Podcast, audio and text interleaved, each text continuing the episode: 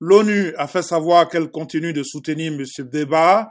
Les dirigeants libyens doivent s'unir pour se mettre d'accord ou se remettre d'accord sur la voie à suivre, a réclamé son porte-parole Stéphane Dujarric. Dans un communiqué conjoint publié fin décembre, après le report des élections, les États-Unis, la France, le Royaume-Uni, l'Allemagne et l'Italie avaient apporté leur soutien à la poursuite du mandat de l'exécutif actuel jusqu'à la tenue effective des scrutins. Le Parlement siégeant à Tobruk a désigné l'influent ex-ministre de l'Intérieur, Fatih Bachaga, pour remplacer Abdelhamid Deba à la tête du gouvernement intérimaire.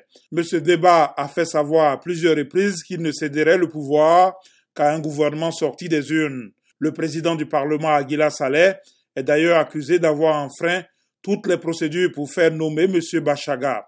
Et dans la nuit de mercredi à jeudi, des tirs qui n'ont pas fait de victimes ont visé le convoi de M. Beba à Tripoli, selon le ministère de l'Intérieur qui a annoncé l'ouverture d'une enquête.